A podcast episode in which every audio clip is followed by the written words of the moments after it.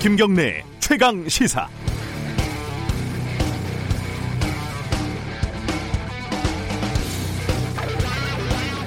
어, 역시 돈이었습니다. 천구백칠십이 년에 워터게이트 사건을 따라가던 워싱턴 포스트 기자들이 취재가 벽에 부딪히자 아, 밥 우드워드라는 기자가 으슥한 주차장에서 핵심 정보원 딥스로트를 만나는데 그 사람이 그러죠. 팔로우 더 머니, 돈의 흐름을 쫓아라. 아, 이후 우드워드 기자는 범인들에게 지급이 된 수표가 닉슨 대통령 비서관을 거쳤다는 증거를 잡아냅니다. 그리고 취재는 급진전되고 닉슨은 대통령에서 하야하게 됩니다. 팔로우 더 머니, 그 돈을 따라가다 보면 진실이 보인다는 탐사보도의 유명한 격언이죠. 최근에 그 플레이보드라는 사이트에 가면은 각종 유튜브 순위를 알 수 있다, 뭐 이런 보도들이 많더라고요. 슈퍼챗, 그러니까 일종의 생방송 후원금인데 이게 전 세계에서 가장 많이 받은 곳이 우리나라의 가로세로 어쩌고 저쩌고 하는 곳입니다. 무려 누적으로 보면 칠억을 넘게 받았고 세계 일 등이라고 합니다. 여기 최근 아이템을 보면요, 뭐 충격 단독, 정의연의 소장이 자살당한 이후, 아, 충격 단독, 선거 조작 이 년 전부터 준비된 듯. 뭔 충격 단독이 그렇게 많은지, 제목에 느낌표는 왜 그렇게 많이 붙이는지 같은 보수 쪽에서도 비판을 받고 있고, 저도 한심하다고 생각을 했는데 또 누가 보나 싶었는데 그게 아니었습니다. 칠억이라니요. 결국 돈이었던 겁니다. 사실이냐 진실이냐, 균형에 맞냐, 상식적이냐, 이런 거는 배부른 소리입니다. 보수나 이념, 이런 건 다 장식에 불과하죠. 보다 자극적인 내용으로 시청자들의 주머니를 벌리면 되는 겁니다. 우리가 우리 돈으로 우리 안에 우리처럼 생긴 괴물을 키우고 있다, 이런 생각에 서늘한 느낌이 들었습니다. 유월 십일 수요일 김경래의 최강시사 시작합니다.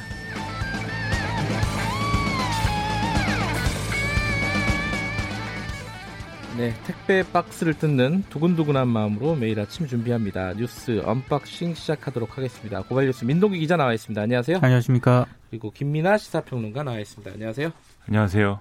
아, 제가 그거 빼먹었네요. 유튜브 라이브 열려 있고요. 그렇습니다. 네. 샵 구칠삼공으로 문자 보내주시면 되겠습니다. 아, 김민아 짧은... 평론가가 딴 생각하다가 깜짝 놀랐습니다. 지금. 네. 네. 아, 저도 놀랐어요. 순간적으로.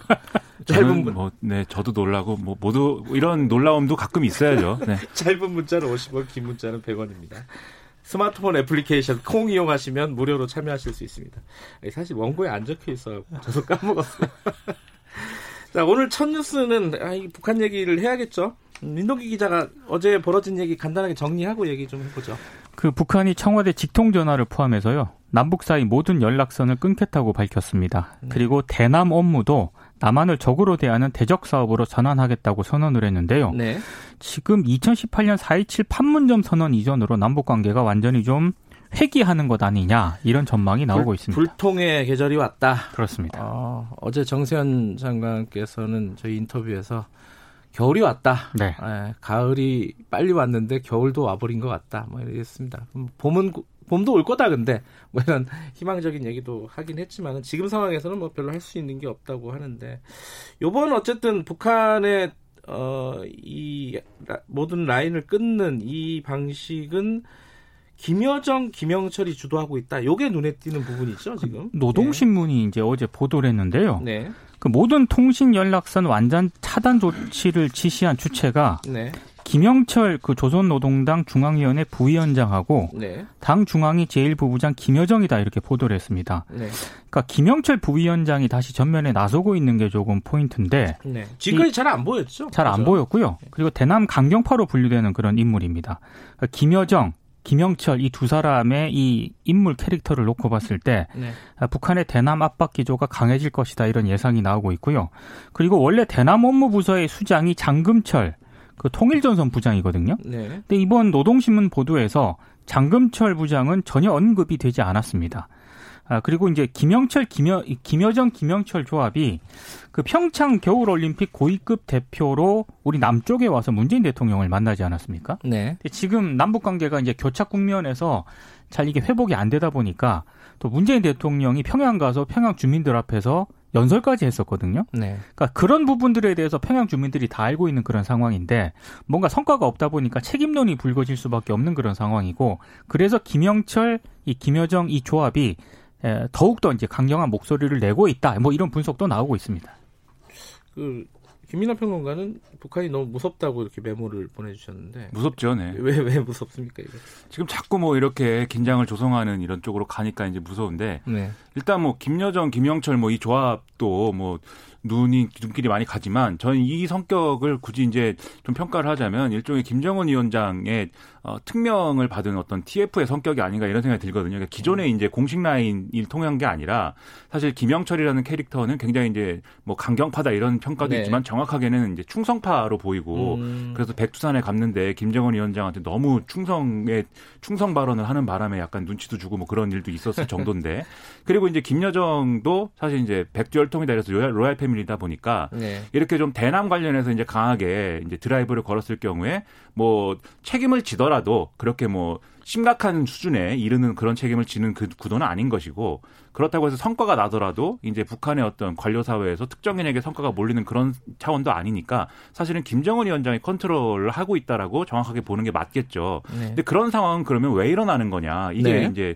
의문인 것인데, 첫째로 이제 많은 전문가들이 얘기하는 거는 코로나십구 사태로 인해서 북중국경이 닥치면서 북한이 지금 상당히 경제적으로 어려운 상황이기 때문에 내부적으로 좀 단결을 도모하고 이런 거를 하기 위해서 지금 굉장히 강하게 내부 수요에 의한 어떤 대남 어떤 적대시 행동들을 하고 있다 이런 분석을 하고 있는 거 아니겠습니까? 근데 예를 들어서 우리가 뭔가 이 북한에 대해서 해줄 게 있고 그게 미국하고 어떤 뭐 중재를 서는가든지 아니면 남북협력이든지 이런 걸 통해 해줄 게 있고, 그래서 괜히 우리랑 싸움하는 구도를 만드는 게 북한 입장에서는 뭐 손해다 이런 상황이 된다면 그러면 이렇게까지 안 했겠지만 북한 입장에서 또 그런 것도 아니라는 거거든요. 남한하고 얘기를 해봐야 뭐 미국을 설득해 주지도 않는 것 같고, 그리고 독자적인 남북협력도 미국의 어떤 제재 이런 걸 얘기하면서 제대로 되지 않으니까 그럼 뭐 우리는 이거를 내부 단결과 이런 거를 통해서 써 쓰면서 일단 미국의 이제 대선이 올, 지날 때까지는 이걸로 버티겠다 뭐 이런 계산인 것 같다는 거죠. 그러면 앞으로 상당 기간 최소한 이제 올해가 다 갈 때까지는 우리가 이러고 있어야 된다는 결론에 이르는 것인데 어찌 제가 그러면 네, 불안하지 않겠습니까? 뭘 할지 모르는데. 그러니까 지금 말씀이 김민하 평론가 얘기대로 어, 우리가 별로 할 게 없다는 게 문제예요. 청와대 입장도 그래서 좀 모호하죠. 그러니까 공식 입장 같은 건 없고요. 없는 거죠, 입장이. 네, 그죠. 그러니까 통일부가 이제 남북 통신선은 소통을 위한 기본 수단인데 남북 합의에 따라 유지돼야 한다. 아주 원칙적인 입장을 밝혔고 네. 청와대는 공식 논평도 없었고, 원래 이럴 때는 또 익명의 관계자도 등장을 하거든요. 보통 이제 백브리핑 같은 데서 얘기하는. 예. 근데 그것도 없습니다, 언론에. 예. 그러니까 상당히 좀 조심을 하고 있는 그런 상황이고요. 어, 국가안전보장회의 엔에스씨도 소집을 안 했습니다. 그러니까 음. 북한 측에 반반말 키울 수 있다 이런 네. 판단을 좀 한 것 같습니다. 아, 좀 답답한 상황입니다.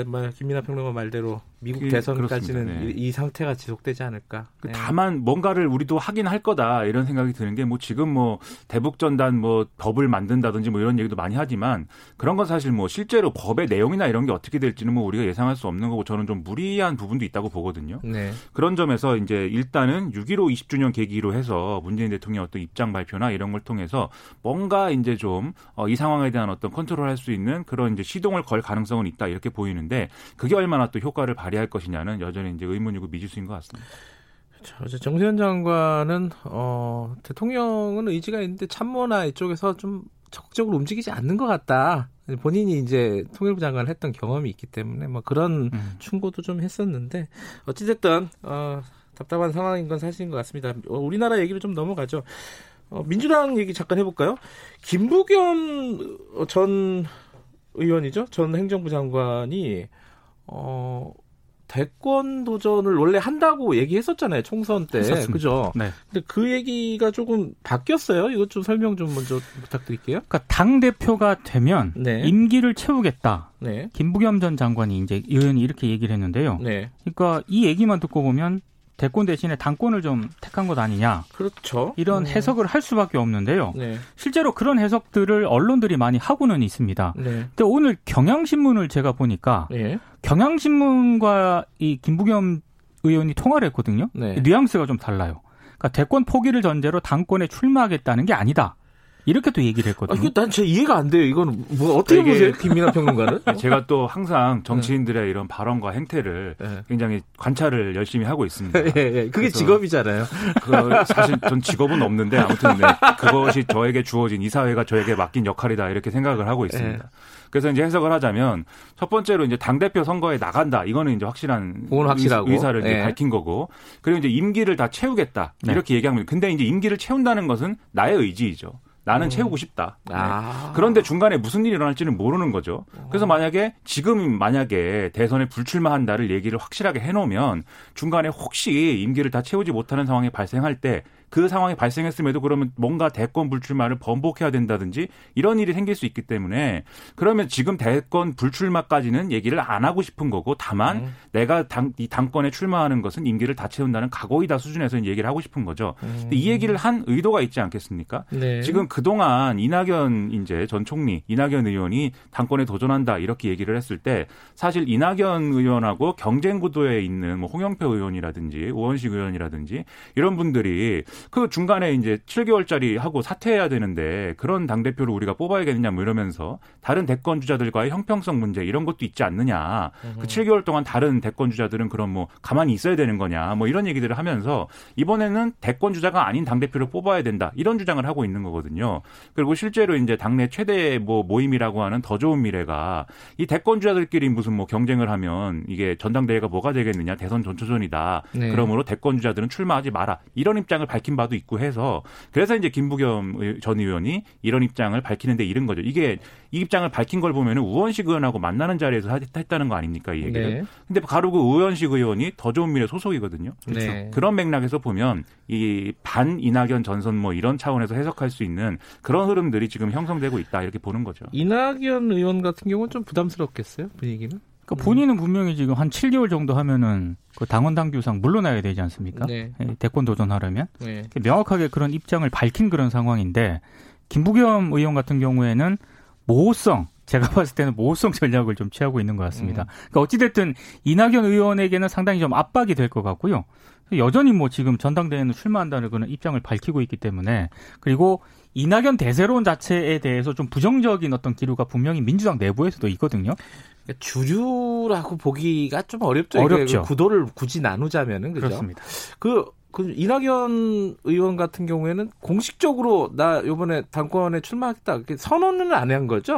선언을 할 것이다. 곧 할 것이다. 이 아, 얘기는 할 것이다. 그렇습니다. 이 얘기가 있었고 이낙연 의원이 당권 도전 선언을 하면 다른 사람들이 많이 불출마 의사를 밝힐 거야. 이런 얘기도 언론에 이제 음. 많이 있고 했는데 그런 걸 볼 때는 뭔가 준비를 하고 있었지만 예. 이렇게 사실은 이런 반발이라든지 이런 문제들이 지금 불거지는 상황에서 좀 부담스러워서 지금 선언을 음. 못 하고 있는 것 같습니다. 정치권 얘기 하나만 더 해보죠. 어, 미래통합당에서 히딩크 얘기가 나왔어요. 히딩크 얘기는 왜 나온 거예요? 예, 원희룡 대주도지사가 예. 어, 장제원 의원이 주최한 어떤 뭐 포럼에서 특강을 했는데 여기서 네. 이제 김종인 위원장을 겨냥해서 이제 히딩크 얘기를 했습니다. 그래서 우리가 히딩크에 의해서 지금 변화와 개혁의 강요를 받고 있다. 그런데 그것도 뭐 필요할 수도 있겠지만 그런 게 아니라 우리가 보수의 유니폼을 입고 뭔가 이렇게 승리를 해야 되는 거 아니냐. 히딩크 감독은 음. 뭐 오 대 영으로 진 적도 있고 차기 대권에서 오 대 영으로 지면 누가 책임지냐. 진보의 아류로는 집권할 수가 없다. 이런 얘기를 막 했거든요. 음. 근데 이거에 대해서 그럼 기자들이 물어보지 않겠습니까?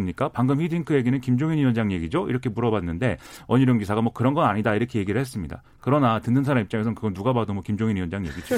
아니 근데 얘를 좀 잘못 든 게 아닌가 싶습니다. 그러니까 예선전이라든가 평가전 할 때 오 대 영으로 졌고요. 히딩크 감독은 정작 월드컵 본선에서는 사 강까지 올라갔거든요. 그러니까 이게 나는 처음에 제목만 보고 아 김종인 위원장을 칭찬을 했구나. 원희룡 그렇죠. 지사가. 히딩크 감독은 이미지가 좋은데 네. 히딩크 감독처럼 승리할 것이다 이게 아니라 네. 오 대 영으로 질 것이다라는 얘기를 하니까 좀 당혹스러운 면이 있습니다. 네.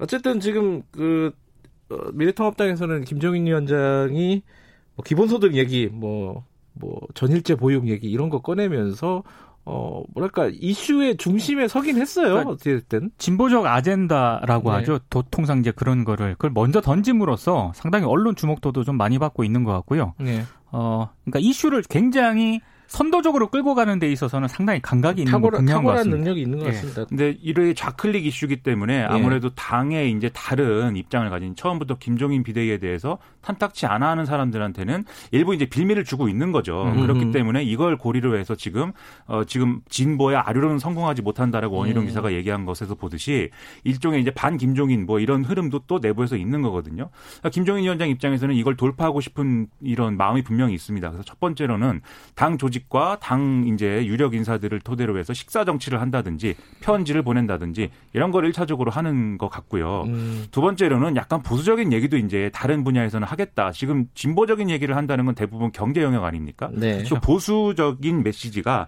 뭐 예를 들면 대북 정책에 있어서 정부가 왜 이렇게 굴종적이냐 이 얘기를 음. 하는가 하면 네네. 이 백선엽 예비역 대장을 뭐 현충원에 안장을 해야 되느냐 마느냐 이 논쟁에 대해서도 백선엽 장군은 뭐 대한민국의 기여한 바가 크기 때문에 그런 논쟁은 부질없는 지지다 뭐 이렇게 얘기를 한다든지 좀 보수권에서 보, 원래 보수 정치 지지자들이 좋아할 만한 얘기도 같이 이렇게 섞어서 하고 있는 것 같습니다.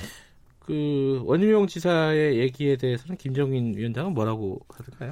그 사람 얘기는 뭐 난 신경 안 쓴다 이렇게 얘기했습니다. 특유의 특유의 네. 어법이죠. 아, 굉장히 짧게 그냥 신경 안 쓰겠다 뭐 이렇게 네. 얘기를 하더라고요. 여기까지 듣죠. 고맙습니다. 고맙습니다. 고맙습니다. 뉴스 언박싱 고발 뉴스 민동기 기자 김민아 시사평론가였습니다. 김경래 최강 시사 듣고 계신 지금 시각은 일곱 시 삼십육 분입니다. 당신은 일일 몇 강하고 계십니까? 어제도 일 강, 오늘도 일 강. 김경래의 최강 시사 아니겠습니까? 하하하하하.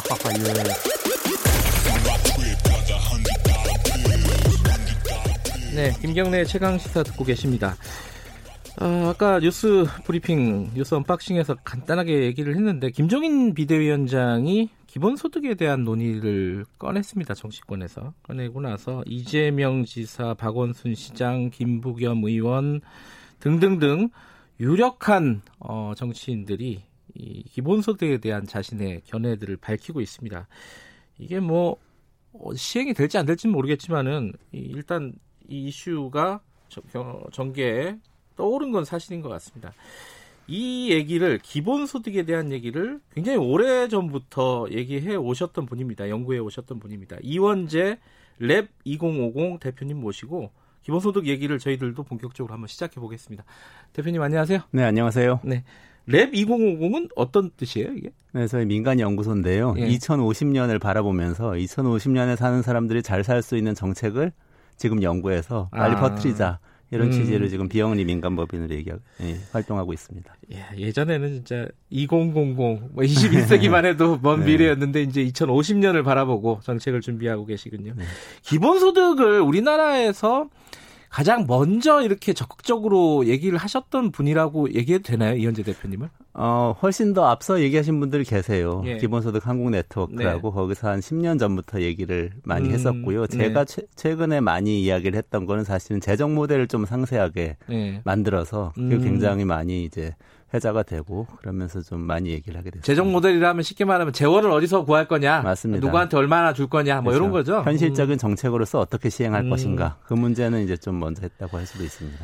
그 기본소득이라는 게 사실은 이제 약간 어, 주류 아젠다는 아니었어요 우리나라에서는요 그렇죠. 지금까지. 네네. 근데 이제 총선 지나고 이번에 이제 김종인 위원장이 꺼내고 이러면서 그리고 또 코로나 그렇죠. 코로나십구가 네. 있으면서 이제. 그 재난 수당 같은 것들이 지급이 되면서 기본소득 이게 뭐냐 도대체 막 이런 논의들이 본격적으로 나오잖아요. 그렇죠. 이걸 네. 계속 연구해 오셨던 분 입장에서는 반가운 측면이 분명히 있을 것 같기도 하고요. 어떻습니까? 지금 상황을 보시는 입장은? 반가운 마음보단 간담이 서늘한 측면이 커요. 아, 그래요? 예, 어떤 왜냐하면 예. 이천십육 년부터 제가 좀 이렇게 될 것 같은 느낌이 들긴 했거든요. 음. 이천십육 년에 알파고가 한국에 와가지고 서울 네. 한복판에서 이세돌 기사하고 예. 대국해가지고 이겨버렸잖아요. 인공지능이 서, 인간을 이긴 거죠. 최고봉인데 인간 중에서. 네. 그러면서 사람들이 이런 인식을 갖게 된 거죠. 아, 로봇이 인간보다 더 나을 수도 있겠구나. 네. 인간의 노동이라는 게 필요 없을 수도 있겠구나. 이런 인식이 퍼지면서 그때부터 이제 그럼 노동 없는 세상에서 우리는 어떻게 살지 이런 인식이 아. 이제 시작이 된 거예요. 그래서 이게 계속 가면 언젠가는 기본소득이 네. 정치 이슈가 되고 대선 아젠다가 되겠구나 이런 생각을 했는데요. 음. 간담이 서늘한 측면은 뭐냐면 이게 이제 좀 있다가 올 줄 알았던 거죠. 아, 시간이 네. 너무 빨리 왔다, 그렇죠. 시점이. 네네. 아. 그 인간의, 예를 들면 지금 코로나십구 사태 이후에 전 세계적으로 벌어지는 일을 보세요. 미국에서 한 달 동안 신규 실업수당 신청 건수가 이천만 건, 삼천만 건 뭐 이렇게 되죠. 네.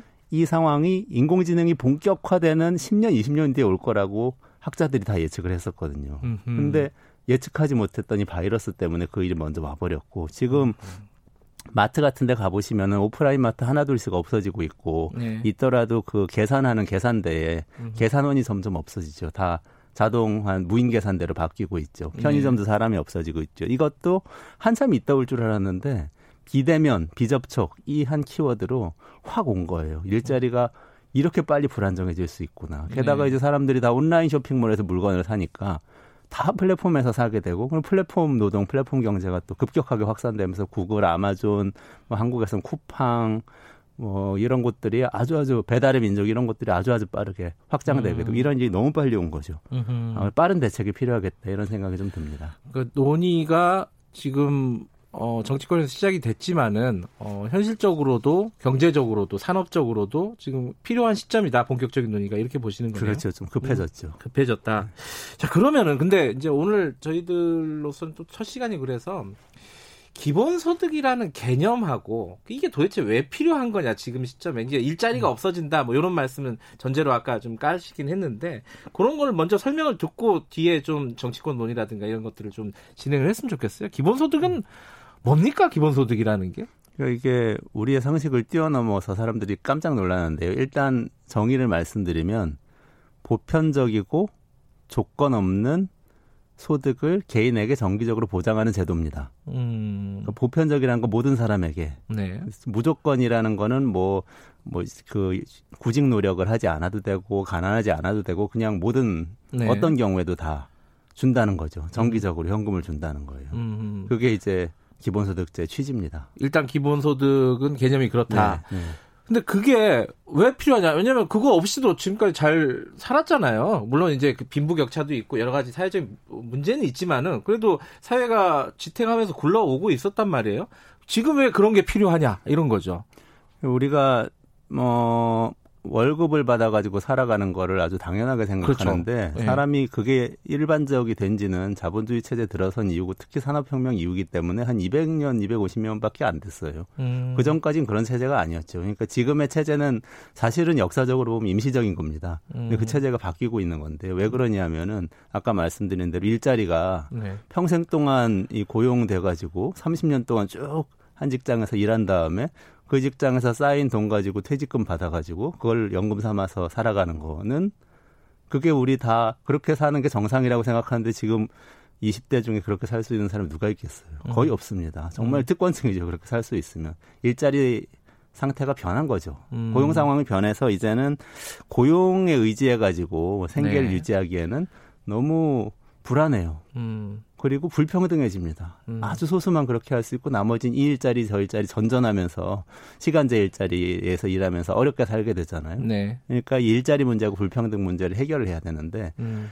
이 정책 저 정책을 하, 뭐 지난 삼십 년 사십 년 동안 유럽인이 미국인이 다 해봤습니다. 복지국가라고 하면서 해보고 이것저것 해봤는데 해보니 지금 상황을 보세요. 음. 성공한 데가 어디 있습니까? 음. 전부 다 어렵단 말이죠. 북유럽의 몇 개 나라 정도 좀 성공했다고 할 수 있는데 예외적인 경우인 것 같고, 근본적으로 뭘 다시 생각해야 된다 음. 하면서 나오게 되는 거죠. 그럼 어떻게 되냐 하면, 사람이 일한다는 거하고 소득을 벌어서 먹고 산다는 거하고 좀 분리해서 생각해보자. 왜냐하면은 이미 경제는 너무 성장해가지고 사람의 네. 이 그 세계의 생산력이 웬만큼 우리 다 나눠 가지면은 먹고 살 수 있어요. 음흠. 먹고 살 수 있는데 잘 나눠 가지지 않으니까 굶어 죽는 사람이 생기고 불안한 사람들이 생기는 거거든요. 그러니까 그냥 먹고 사는 건 사람의 권리로 한번 생각해서 보장해보자. 이게 이제 기본소득의 정신이에요, 기본적으로. 음. 근데 이제 현실적으로는 완전히 보장을 처음부터 할 수는 없으니까 이제 이렇게 이렇게 다른 경로로 한번 접근해보자고 네. 지금 정치인들이 제안을 하고 있는 겁니다. 자, 이제 뭐 이 얘기를 좀 자세하게 하려면은 뭐 한 시간, 두 시간도 부족한 네. 상황이니까 일단 기본 전제는 이렇게 하고요. 지금 최근 논의되고 있는 부분에 대한 어, 대표님의 설명을 좀 들어보면은 조금 더 강론이 생길 것 같아요. 이제 재난지원금 같은 것들이 지급이 되고 나서 뭐 이 차로 줘야 되니 많이 많이 이 얘기는 이제 현실적으로 논의가 되고 있잖아요. 근데 그걸 넘어서서 기본소득을 해야 된다, 이 얘기들이 정치권에서 나오고 있습니다. 물론 이제 약간 추상적인 논의 수준이기도 하고요. 어, 김종인 위원장 얘기를 했고 이재명 지사가 어, 적극적으로 한번 논의해보자, 어, 이렇게 얘기를 하고 있습니다. 근데 거기에 반대론에서는 그거보다는 뭐 전국민 고용보험이라든가 다른 어떤 복지수단, 어, 사회 안전망을 갖추는 게 더 중요하다. 그러니까 기본소득이 어떤 해답, 이, 유일한 해답은 아닌 거잖아요, 그죠? 이런 논쟁에 대해서는 어떻게 보고 계십니까? 그러니까 뭐 세 가지 갈래가 있어요 지금. 네. 그냥 편의상 김종인 위원장, 네. 이재명 경기도지사, 네, 네. 그리고 박원순 서울시장, 네. 세 분을 이제 캐릭터화해서 얘기를 해보겠습니다. 아, 그럼 쉽고 재밌겠네요. 네. 예, 김종인 예. 위원장이 이렇게 예. 얘기를 했어요. 이제 실질적인 자유가 필요하다. 네. 보수가 이전까지 형식적 자유에 매몰됐는데 실질적 네. 자유를 줘야 지금 빵을 사 먹을 수 있다는 게 무슨 소용이 있냐. 주머니에 돈이 없으면 윈도우에 있는 빵도 음. 내 빵이 아닌데 그게 무슨 소용이 있냐. 그건 자유가 아니고 돈이 네. 있어야 자유다. 이렇게 네. 얘기를 했죠.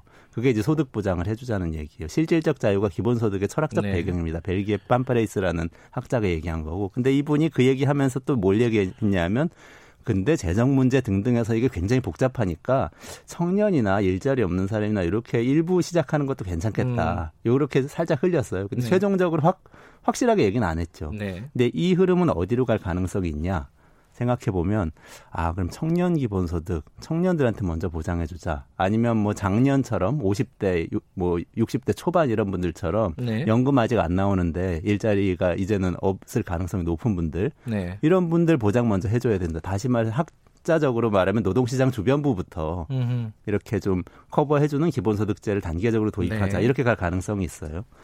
이재명 경기도지사 뭐라고 그랬냐면은 기본소득은 그런 게 아니고요. 복지에 그런 게 아니고 기본소득은 경제정책입니다. 지금 사람들이 소비를 안 해서 자영업자들이 어려운 게 우리 경제 문제 아닙니까? 그래서 기업도 어려워지고 그러니까 그건 뭐 어려운 사람도 없고 이런 차원에서 할 게 아니고 모든 사람한테 다 줘야 됩니다. 그래야 음. 사람이 돈을 쓰죠. 그리고 음. 평생 보장돼야 계속 쓰죠. 네. 안심하니까. 평생 보장 안 하면 다 저축하고 안 쓰죠 또. 음. 이게 이제 이재명 지사 아니에요. 음. 그래서 조금이라도 연간 이십만 원, 삼십만 원. 재난지원금 이번에 준 게 일 인당 따지면 한 이십만 원 돼요. 평균에서. 가구별로 네. 다 다르지만. 그 정도라도 이제 시작했으니까 계속 주자. 음흠. 이렇게 시작한 거예요. 그러면 조금 조금 액수를 높여서 나중에 재정이 허락하는 한에서 네. 늘리면 되지 않겠냐. 네. 이게 이재명 경기도지사 아닌데 이거는 진짜 완전한 순수한 기본소득, 보편적 기본소득제로 가는 겁니다. 네. 박원순 서울시장은 뭐라고 그랬냐면 기본소득 지금 그런 거 얘기할 때가 아니고 고용보험을 강화해야 된다. 네. 일하는 사람들이 많이 있는데 일하면서도 실업의 위험 때문에 혜택 못 받는 프리랜서라든지 특수고용직 노동자 이런 사람 너무 많다. 네. 이 사람들 도와주는 전국민 고용보험을 먼저 해야 된다. 이렇게 얘기했는데 이건 일자리 중심 사고예요. 음. 그러니까 이재명 지사가 얘기하는 이 기본소득하고는 좀 거리가 있는 거죠. 일자리를 강화해야 된다. 이렇게 갈 가능성이 높아서 음. 세 개의 담론이 지금 이렇게 찢어지고 있습니다.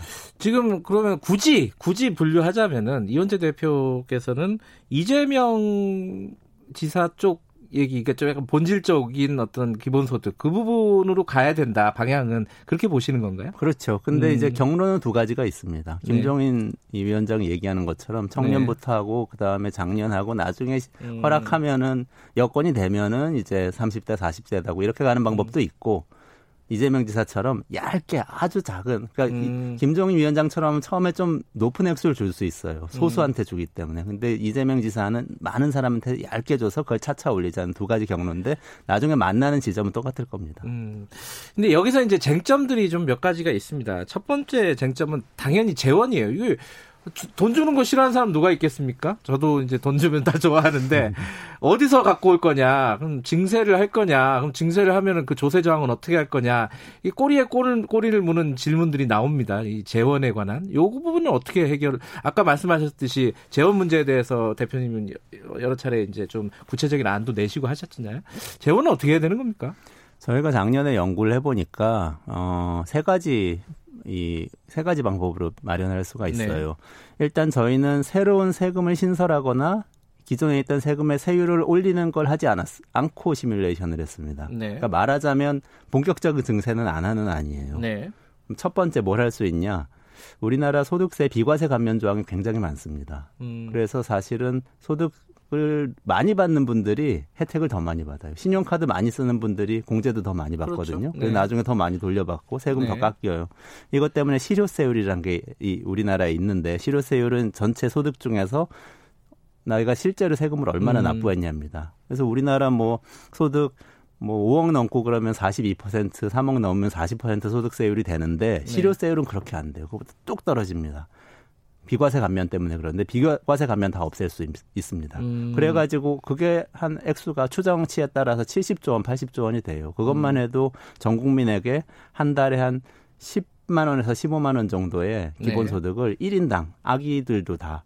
다 줄 수가 있어요. 사 인 가구로 따지면 음. 뭐 육십만 원 이렇게 되는 아니죠. 네. 그게 한 덩어리가 있고요. 또 한 덩어리는 지방자치단체나 각종 기금이나 이런 데서 사실은 묶여있거나 낭비되는 재원이 굉장히 많습니다. 음. 예산 지출한다고 그래놓고 무슨 장학금 예산 천억 지출한다 그래놓고 천억짜리 재단을 하나 딱 만들고는 장학금을 일 년에 백십억씩 지출하는 이런 것들 비일비재해요. 사업을 음. 했다고 하는데 사실 하지 않고 기관만 만들어 놓고 거기에 이제 네. 직원 한두 명 월급 받고 이렇게만 돼 있는 거죠. 그걸 그냥 헐자. 음. 헐어서 만들 수 있는 게 또 삼분의 일 정도가 됩니다. 월 십만 원 정도 마, 만들 네. 수 있어요.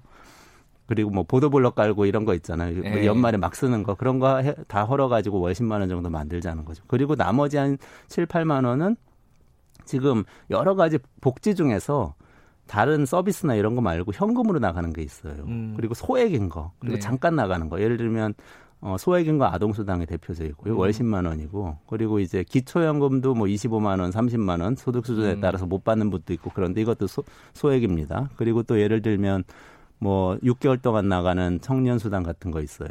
육 개월 나가고 끝이에요. 이런 것들은 그냥 합치자. 근데 합치되 기본소득 액수가 그걸 초과하면 합치자. 네. 이렇게 만들었더니 그것도 한 칠, 팔만 원 됩니다. 그래서 네. 첫 번째로 말씀드린 소득세 비과세 감면 없애기. 두 번째로 말씀드린 낭비되거나 묶여있는 네. 재정 풀기. 그다음에 세 번째에 복잡한 현금수당 통합하기. 이렇게 세 가지로 월 삼십만 원을 만들 수 있다. 음. 내년부터 할 수 있다. 이런 연구를 했었습니다. 근데 이제... 여러 가지 물을 게 있지만 요거 요거 한 가지는 시간상 아마 요거를 정리하면 끝이 날 것 같은데 이런 기본소득들을 실시하면은 오히려 지금까지 복지 혜택을 많이 받고 있던 그 계층들이 있지 않습니까? 잘 못 사는 계층들, 저소득 계층이 손해를 보는 거 아니냐라는 게 있고 또 하나는 이것이 전 세계에서 다 실패한 거 아니냐, 실, 핀란드에서도 실패를 인정한 거 아니냐 기본소득에 대한 실험이 뭐 이런 질문에 대한 대답을 좀 듣고 싶은데요. 지금 기본소득 가짜뉴스가 난무하고 네. 있어요. 네. 일단 핀란드에서 기본소득제를 실시한 적이 없고요. 연구를 했습니다. 그러니까 실험을 네. 했, 소규모 네. 실험을 이 년, 했다는 이 년 동안 거죠. 소규모 네. 실험을 했고 이 년 네. 동안 했고 그리고 결과는 나왔는데 핀란드의 결과는 이런 거예요. 아, 사람들 만족도는 굉장히 높아졌고 그러니까 대상자가 장기 실업자입니다. 네. 취업하지 못해서 절망하고 있는 그런 분들, 어려운 분들이에요. 근데 지급했더니 기본소득 그룹은 되게 만족도 높아졌고 자신감 커졌는데 취업을 더 마, 아주 많이 하진 않았다. 한 육 일 정도 많이 했어요. 근데 이제 원래 실업 부... 야, 여기까지밖에 못 듣겠네요. 아. 다음에 다시 한번 모셔야겠어요. 네, 네, 고맙습니다. 네. 여기까지만 드릴게요. 죄송합니다. 자, 이원재 대표였습니다. 랩이공오공 김경래 최강에서 일 분 여기까지고요. 잠시 후 이 부에서 뵙겠습니다.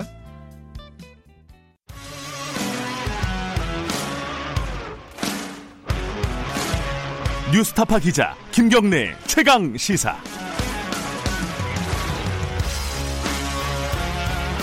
네, 김경래 최강시사 이 부 시작하겠습니다.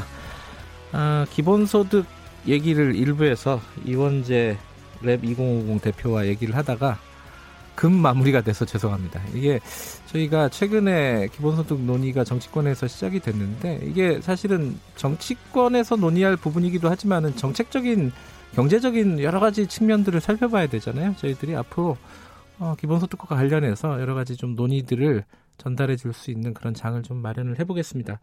아까 얘기를 하다가 어, 논쟁적인 부분이 시작이 되자마자 끝났습니다. 사실 뭐 재원을 어떻게 마련할 것이냐. 이원재 대표는 재원을 충분히 지금 상황에서도 증세 없이 마련할 수 있다. 이런 입장이고 그리고 소득 불평등을 어, 가중시킨다라는 입, 그런 어떤 시각은 가짜뉴스다. 이런 입장을 얘기를 하고 있는데 여기에 대해서는 반대 의견을 가지시는 분들도 있죠. 굉장히 논쟁적인 부분이라서 그럼 앞으로 차근차근 저희들이 좀 짚어보도록 하겠습니다. 자, 이 부에서는 정치권 얘기 좀 해볼게요. 더불어민주당 예, 어, 당권 경쟁 지금 막 진행이 되고 있죠. 근데 아직 명확하게 구도가 안 짜졌습니다. 이낙연 의원도 어, 당권에 도전한다고는 했는데 아직 본격, 어, 공식적으로 선언을 한 상황은 아니고요. 김부겸 전 의원 같은 경우에는 다 대선보다는 당권 쪽으로 가는 게 아니냐, 다, 어, 당대표 임기를 다 채우겠다 출마를 하면은 뭐 이런 식의 입장을 밝히고 있고요. 좀 복잡한 상황인데 관련 얘기 좀 여쭤볼게요. 더불어민주당 이계호 의원 연결돼 있습니다. 안녕하세요. 예, 반갑습니다. 이계호입니다. 네, 어, 지금 더불어민주당은 전당대회 준비가 시작이 된 거죠? 본격적으로요, 그죠? 예, 어제 전당대회 준비위원회 일 차 회의가 있었다고 하더라고요. 음, 네. 네, 그래서 이제 팔 이구 전당대회 준비가 본격화되었다고 보고요. 네.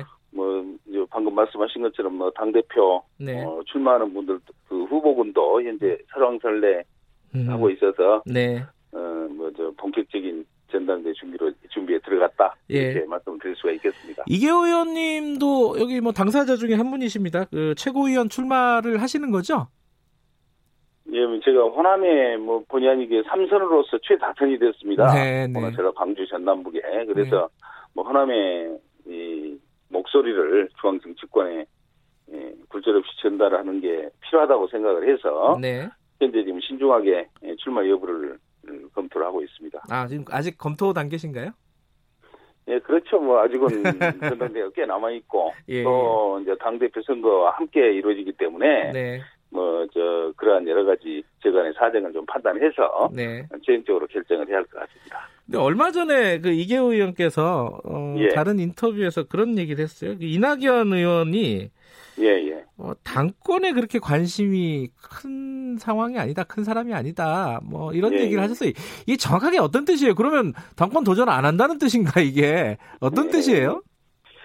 예, 뭐 저 그 당시에 이제 당권에 크게 관심이 없었던 게 분명히 사실이고요. 예. 어, 뭐 그보다는 뭐 여러 의원들과 네. 서로 교류 관계를 넓히면서 또 어, 본인이 뭐 이제 이 국정 전반에 대한 이 공부를 좀 하고 싶어하는 음. 그런 상황이었는데 그 후로 많은 분들이 좀 적극적으로 나서서 지금 위기에 처한 뭐 이 국난 네. 시기라고 하지 않습니까? 그래서 네.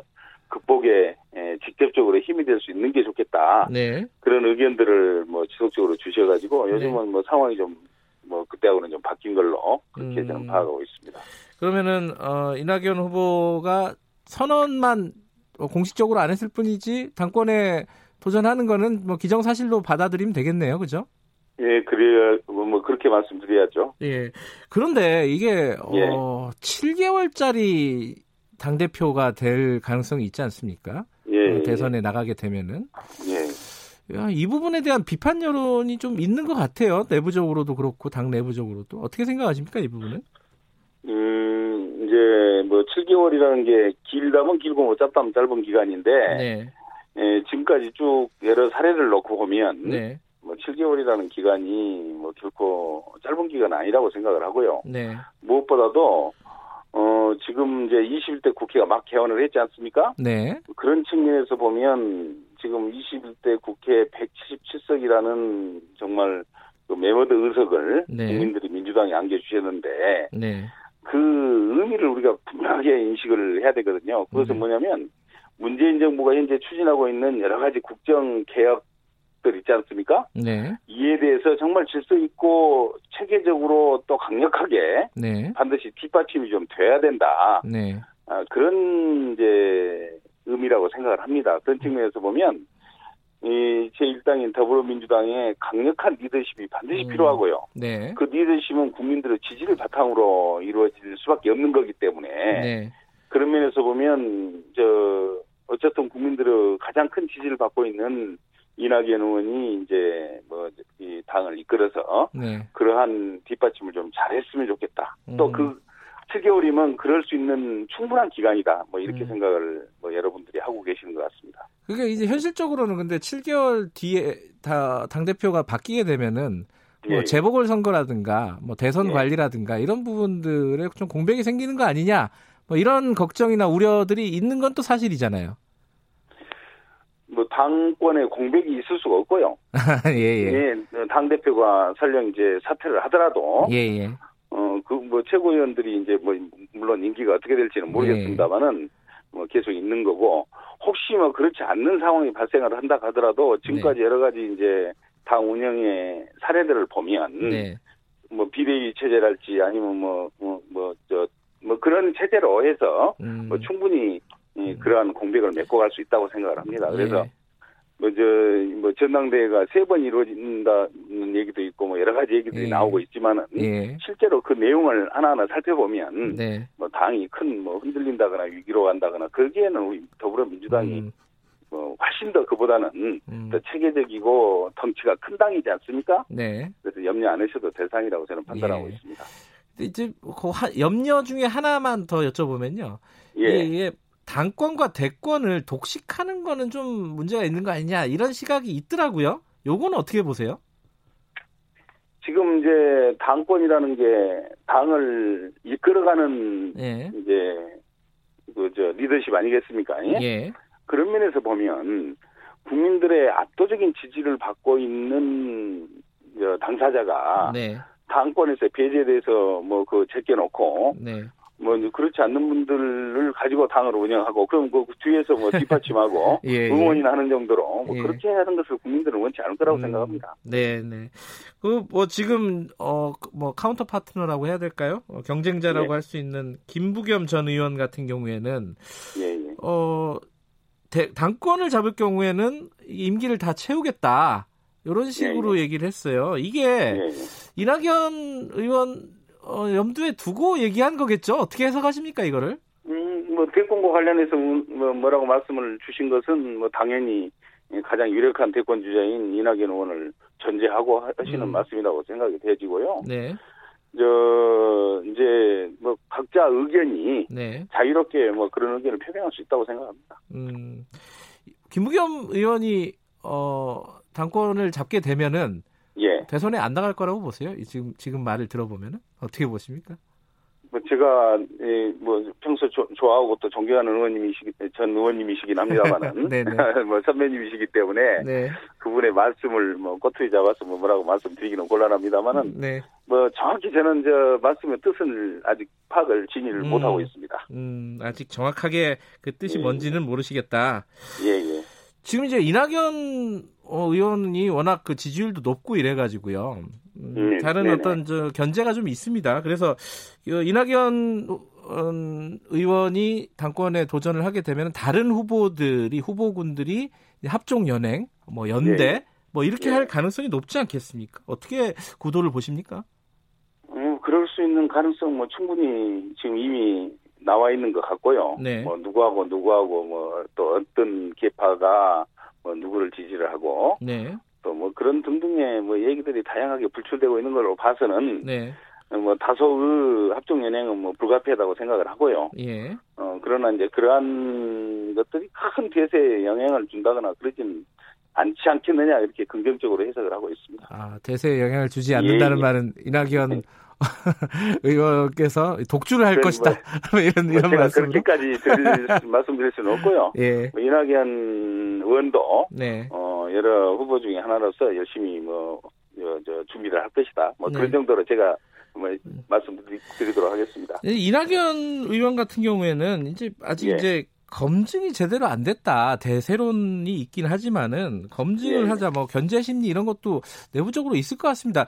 그 이제 뭐 두 분이 워낙 가까우시니까 예, 예. 이낙연 의원 같은 경우에 뭐 장점과 단점이 있다면 뭐 어떤 부분이라고 생각하십니까? 뭐 당 대표로서 만약에 가, 음, 우선 출마하신다면 장점은 예. 뭐 안정감, 역량 예.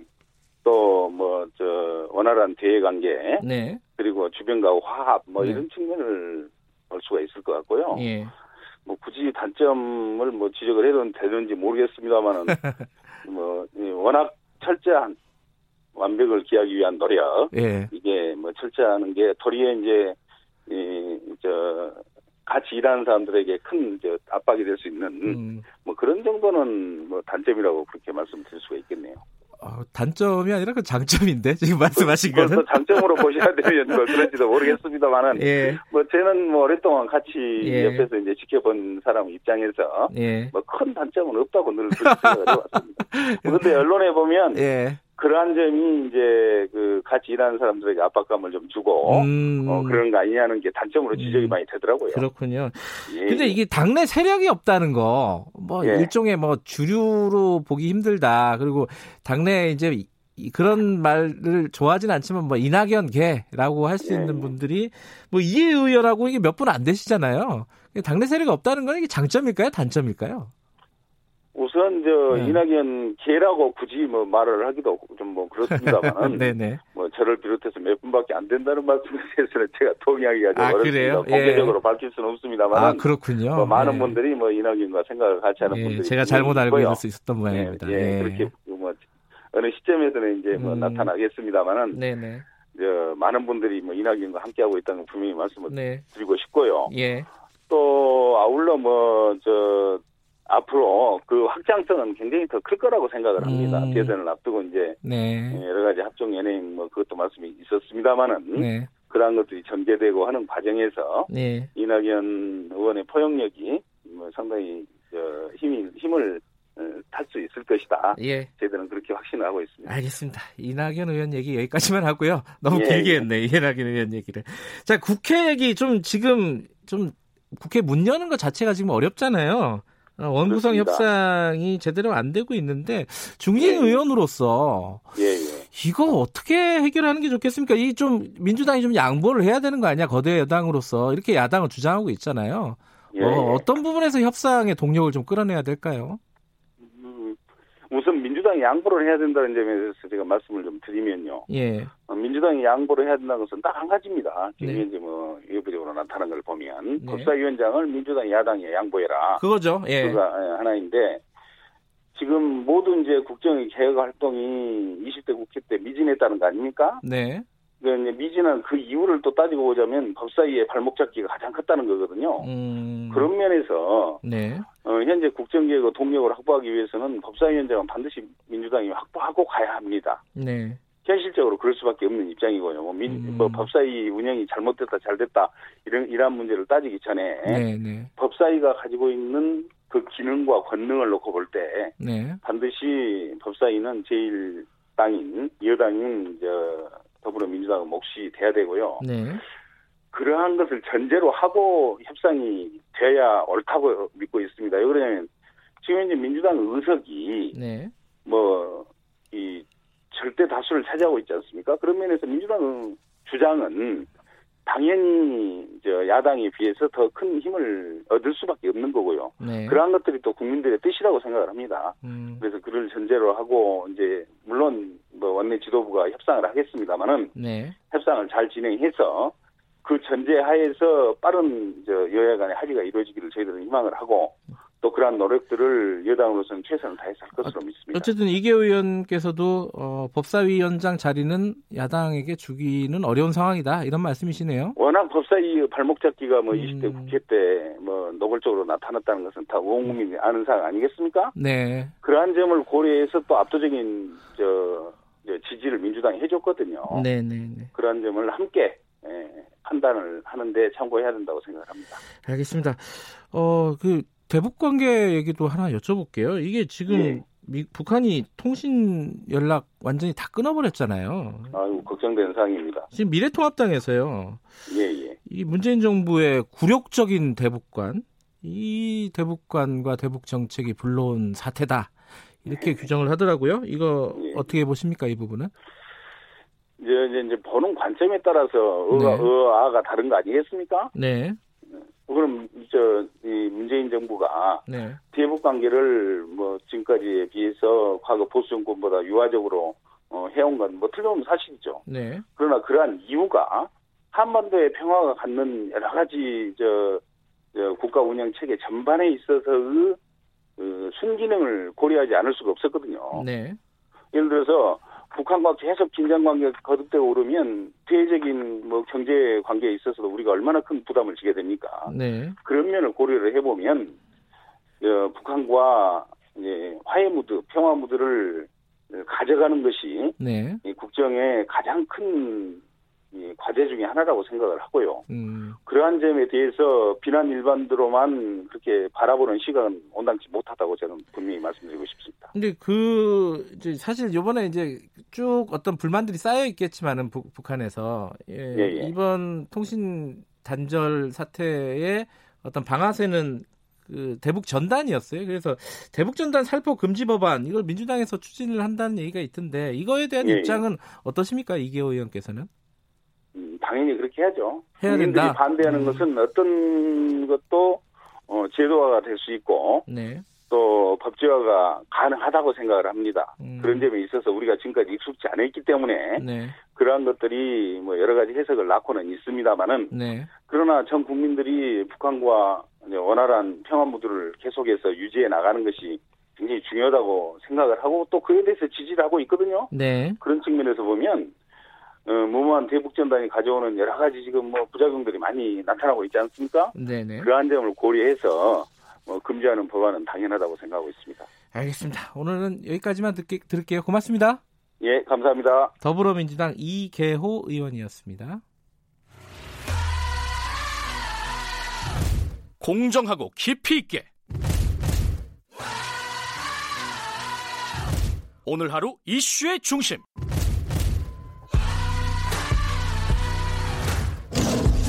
김경래의 최강 시사.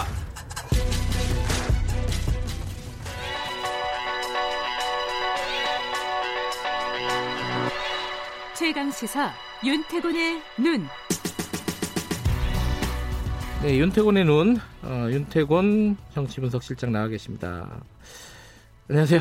네, 안녕하세요. 어, 기본소득 얘기를 갖고 오셨네요. 지금 예. 이제 저희들이 일부에서 예. 이원재 대표한테 뭐 설명을 듣다가 맞습니다. 사실은. 예, 이원재 대표가 한국에서 제일 전문가죠. 기본소득에 대해서 뭐 찬반은 있을 수 있지만은 음. 오래 천착해온 분이고 저도 많이 배웠거든요. 이원재 대표한테. 음. 지금 정치권에서 최고 화두예요. 그러니까 네. 이원재 대표가 원래 시대 전환의 그 공동대표였고 또 국회 기본소득당이라고 있지 않습니까? 네. 그 두 당 다 이제 더불어시민당. 지금 사라진 플랫폼을 통해서 한 석씩 획득한 소수 정당인데 주요한 이슈로 기도, 기본 소득을 들고 나왔던 정당이에요. 네. 되게 몇 달 전만 해도 이렇게 그 아주 소수 정당의 이슈였는데 지금은 거대 정당, 으흠. 대선 주자들이 다 갑론을박을 벌이고 있지 않습니까? 뭐 이거는 뭐 이유가 있겠죠. 여러 가지 뭐 그렇죠. 그러니까 음. 기본 소득의 가치에 대해서는 이원재 대표가 설명해 주셨으니까 저는 좀 정치적 음. 효과나 전망 같은 걸 짚어볼까 싶어요. 예. 기본 소득 논의가 왜 급진전하고 있느냐? 대한민국이 전 세계에서도 정치 경제적으로 되게 진보적인 나라라서 뭐 그런 건 아닐 거예요. 그건 아니고. 네, 그렇죠. 네, 뭐 이현재 대표도 짚어줬지만은 네. 코로나십구죠. 일단 현실적으로 그렇죠. 보면은. 맞습니다. 예. 특히 긴급 재난지원금 이후에 진도가 빨리 나가고 있어요. 음. 많은 전문가들이 이렇게 이야기합니다. 재난지원금은 일회성이고 기본소득과 다른 거다. 아, 개념은 그러니까, 다르죠. 예, 원래 예. 그래서 뭐 재난수당 이렇게 하려다가 지원금이라고 말을 붙인 게 그거의 차이를 두기 위해서도 있는데 예. 근데 직관적으로 볼 때 큰 공통점이 있어요. 다 준다. 아, 전 국민에게 다 준다. 네. 현금 준다. 음. 아주 강력한 공통점이죠. 이것은. 사실 돈에 꼬리표 붙은 것도 아니고 아니, 그렇죠. 받는 예. 사람 입장에서는 다 똑같은 뭐, 거죠. 이름이 뭐가 됐건 간에 똑같은 예. 건데. 예. 그리고 지금 이제 긴급 재난지원금 논란에서 볼 때 재정 건전성에 대한 우려가 낮아진 게 있다. 음. 실제 재정 건전성이 우리가 이제 좋아져 가지고. 뭐 좀 걱정 안 해도 되, 된다 이게 아니라 글로벌 양적 완화에 대한 인식의 변화죠. 음. 다 푸니까 아, 한국 그렇죠. 정도면 좀 여력이 있는 거 아니냐. 뭐 남들 다 주는데 우리도 줄 수 있지 이런 거죠. 이번 코로나십구를 겪으면서 기재부 입장도 많이 바뀌었더라고요. 네, 뭐 사십 퍼센트 입장, 입장이 바뀌었는지 뭐 이렇게 뭐 눌림을 당했는지 모르겠지만은 예. 원래 사십에서 지금 그래서 뭐 야당에서 법안 준비한 게 사십오로 이렇게 좀 꼬리표를 씌워놓자 뭐 이런 것까지 예. 예, 그런 것까지 있는데 어쨌든 그게 이제 좀 바뀌고 있다 인식이. 예. 자 이렇게 다 인식이 바뀌었는데 사실은 가장 인식이 바뀐 게. 야당입니다. 야당. 그렇죠. 뭐 지금의 야당. 야당의 네. 입장 변화. 총선 국면에서 처음에 이제 재난지원금 이야기가 뭐 김경수 경남지사, 그 이재명 경기지사 뭐 이렇게 나왔을 때 여권에서도 이게 되겠냐 그랬는데 음. 그 당시에 김종인 선대위원장 등이 뭐 더 주자, 두 배 주자. 아, 그랬지 않나요? 네, 맞아요. 예. 예. 그러니까 이제 또 그렇고 최근에 기본소득 논의에 불을 붙인 사람 중에 하나도 김종인 비대위원장이다. 음. 물론 지금 통합당은요, 어, 정통적 기본소득하고 다른 나름의 대안을 내놓고 려고 준비를 하고 있어요. 하지만 음. 이게 논의를 밀어 올린 게 맞다. 이게 참 정치적으로 중요한 포인트예요. 정치적으로 중요하다. 네. 그 그러니까 얘기. 원래 하자던 사람끼리 하자는 거는 그런가 보다 하는데 보통 때 반대하던 사람들도 이거 할 수 있는 거 아니야? 라고 하면 국면이 확 바뀌거든요. 바뀌었죠. 네, 통상 네. 우리나라에서 복지나 이런 논의들이 전개되는 과정은 이렇습니다. 뭐 진보 진영, 시민사회, 좀 민주당 계열 정당이 강하게 치고 나가면은 보수 진영, 통합당 계열이 반발을 하고, 그러니까 이제 줄다리기를 하다가 어느 한 지점에서 정해지는 거잖아요. 한 중간쯤에서요. 네. 예. 근데 지금 보면은 보수 진영, 보수 언론 등은 조금 팔짱 끼고 있는 듯한 느낌. 음. 뭐 적극 찬성이라기보다는 하고 싶으면 해봐라. 어, 뭐 어, 나중에 근데 당신들 책임이지. 아. 약간 그런 기류가 엿보여요. 음. 그럼 이게 오히려 추진하는 쪽은 부담스러운 면이 오히려. 있어요. 예. 음. 아 이거 좀 안 말려주나? 뭐 이런 것도 있다는 거죠.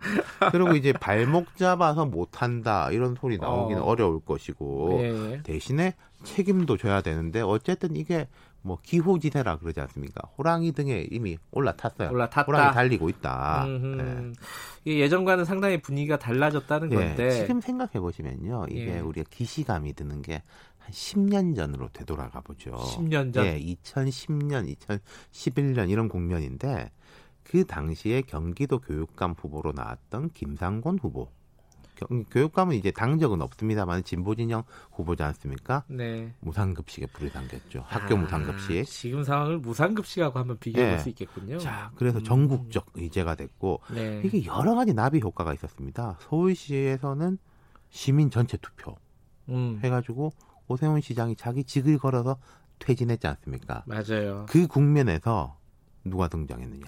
문재인, 박원순, 안철수 당시의 야권의 장외 인사들이 정치권으로 들어왔다. 아하.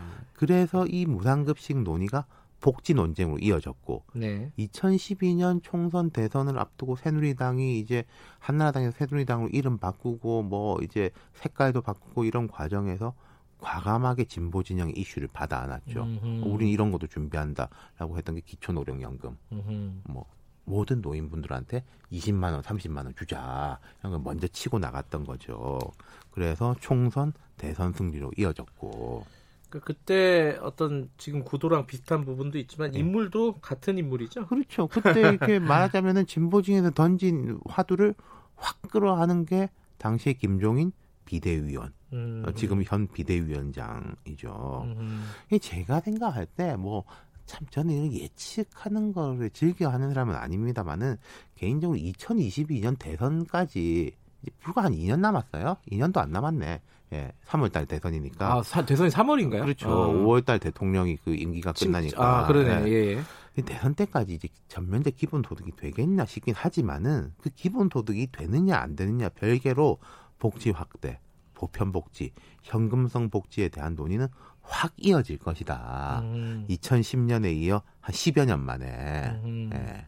근데 이게 그 김종인 위원장이 지금 얼마 전에 그 얘기했잖아요. 이 무상급식 투표가 굉장히 바보 같은 짓이었다. 네, 그렇죠. 그죠. 네. 그러니까 이, 이 김종인 위원장은 여기에 대한 생각들을 갖고 있는 거죠. 이슈를 그러니까, 어떻게 끌어가야 될지. 아까 제가 말씀드렸듯이 이제 속된 말로 이제 받고 뭐 묻고 더블로 가 이런 식으로 우리는 더 큰 거가 있다 이런 식으로 이제 던져버리는. 그러니까 네.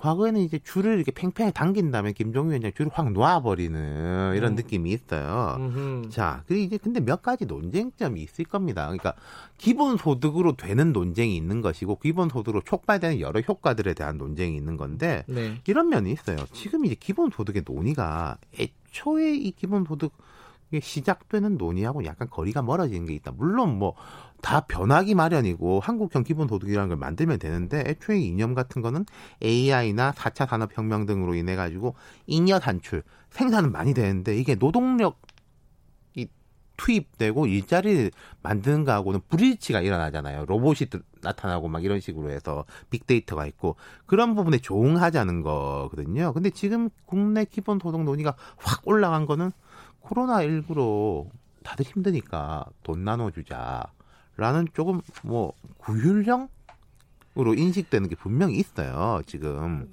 이 차 재난지원금 논의도 그렇고요. 근데 이제 이 논의는 말씀하신 대로 구율형으로 네. 시작이 됐지만은 음. 이 촉발된 논의를 해가지고 끌고 가서 네. 어, 아까 말씀하신 뭐 사 차 혁명, 혁명, 산업혁명에 대한 음. 대비로 이제 발전시키자. 그렇죠. 그게 이제 정치적으로 네. 여러 가지 논의가 네. 이제 나올 거라는 거죠. 음. 이제 공은 들어갔고 공을 어떻게 몰고 가느냐가 이제 정치권과 여론 아, 전문가들의 그렇죠. 이제 책무인데 음. 그리고 또 큰 거 하나. 뭐 이재명 지사는 증세 없이 단계별 시작도 가능하고 또 이제 이원재 대표도 시작은 가능하다. 그렇죠. 뭐 이랬는데 근데 예. 결국 올라가려고 하면은. 돈이 필요한 거 아니에요. 그렇죠. 지금 뭐 예를 들어 뭐 한 달에 몇만 원 주자. 네. 뭐 시작을 한다 그래도 나중에 제대로 주려면은 돈이 필요한 거죠. 그렇죠. 네. 그렇다면은 결국 이제 뭐 세출 조정 플러스 증세 논인데 평소에도 세금 올린다는 이야기는 되게 어려운데 코로나십구 국면에서 과연 가능할 것이냐. 아하. 지금. 어려우니까 돈 주자라는 건데 그럼 돈 주려면 돈 걷어야 됩니다. 이게 쳇바퀴 도는 게 있잖아요, 분명히. 그렇죠. 거기서 이제 어, 대중적인 소구력이 좀 약해지는 거죠. 그러니까 이런 지점에서는 유승민 전 대표 같은 사람, 보수 성향의 음. 정치인들이 치고 들어올 겁니다. 이게 과거처럼 뭐 이념적으로 사회주의 뭐 이런 식이 아니라 음. 돈이 있어야 돈을 주지. 라는 식으로 치고 들어오면 그 말이 또 설득력이 있을 수가 있고. 당내에서 이런 음. 지금 정책을 아까 만들고 있다고 아까 말씀하셨잖아요. 네. 미래통합당에서. 그럼 이런 보수적인 어떤 입장을 갖고 있는 유승민 대표 전 대표 같은 경우에는 그런데 영향을 줄 수도 있겠네요. 그렇죠. 그리고 음. 또 이제 여권 내부의 논의. 박원순 시장 같은 경우에 이거 기본소득하고 경쟁 구도가 아니다. 절대로 뭐 네.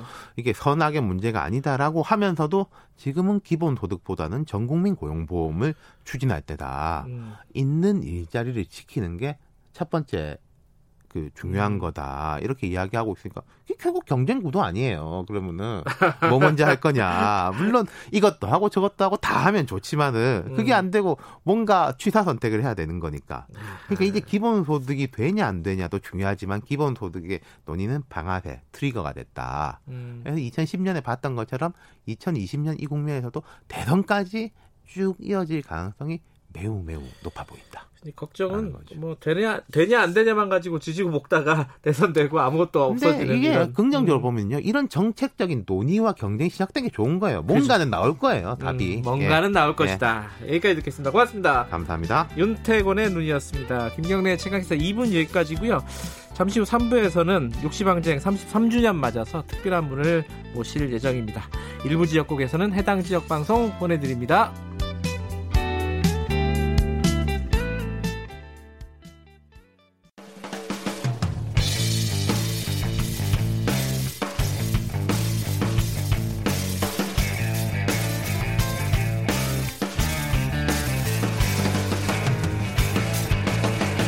김경래의 최강시사.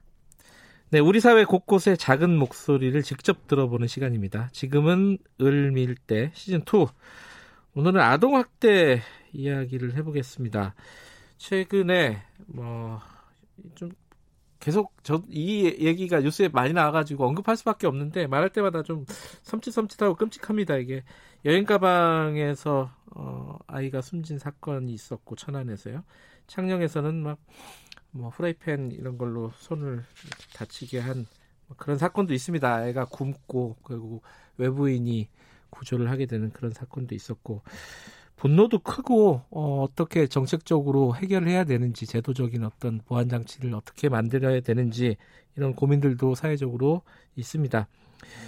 어, 아동학대 문제를 고발한 영화 미스백이라는 영화가 최근에 다시 소환돼서 여러 매체에서 얘기를 하고 있습니다. 뉴스에도 많이 등장하고요.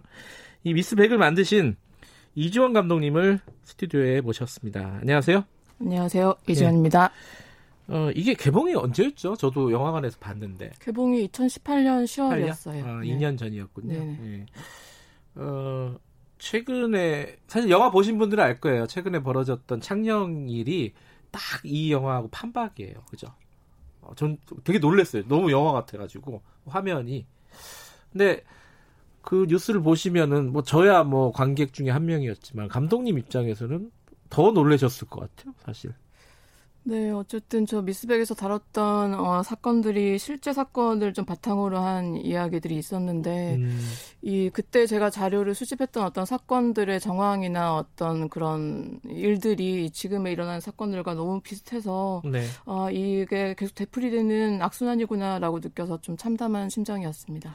아, 지금 말씀하신 것처럼 그 영화도 실제 사례들을 좀 스터디 하셔가지고 그럼 캐릭터를 잡으신 거군요. 네네. 뭐 실제로 음. 그 어떤 이제 피해 아동을 특정 한 명, 한두 명 특정하기가 어려운 일이어서 왜냐하면 피해 아동들한테 다시 고스란히 그 시선이 가고 그 아이들이 음. 또 이제 고통받는 일이 되풀이되기 때문에 어떤 한두 명의 아이의 사례를 종합하기보다는 좀 여러 명의 아이들의 음. 사례를 종합해서 그 미스백에서 나오는 지은이라는 아이의 캐릭터를 재창조했었습니다. 음. 그러면 그런 어떤 피해 아동이라든가 피해 사례들 뭐 상담가라든가 이런 사람들을 영화를 만들기 위해서 많이 만나셨겠네요, 그죠?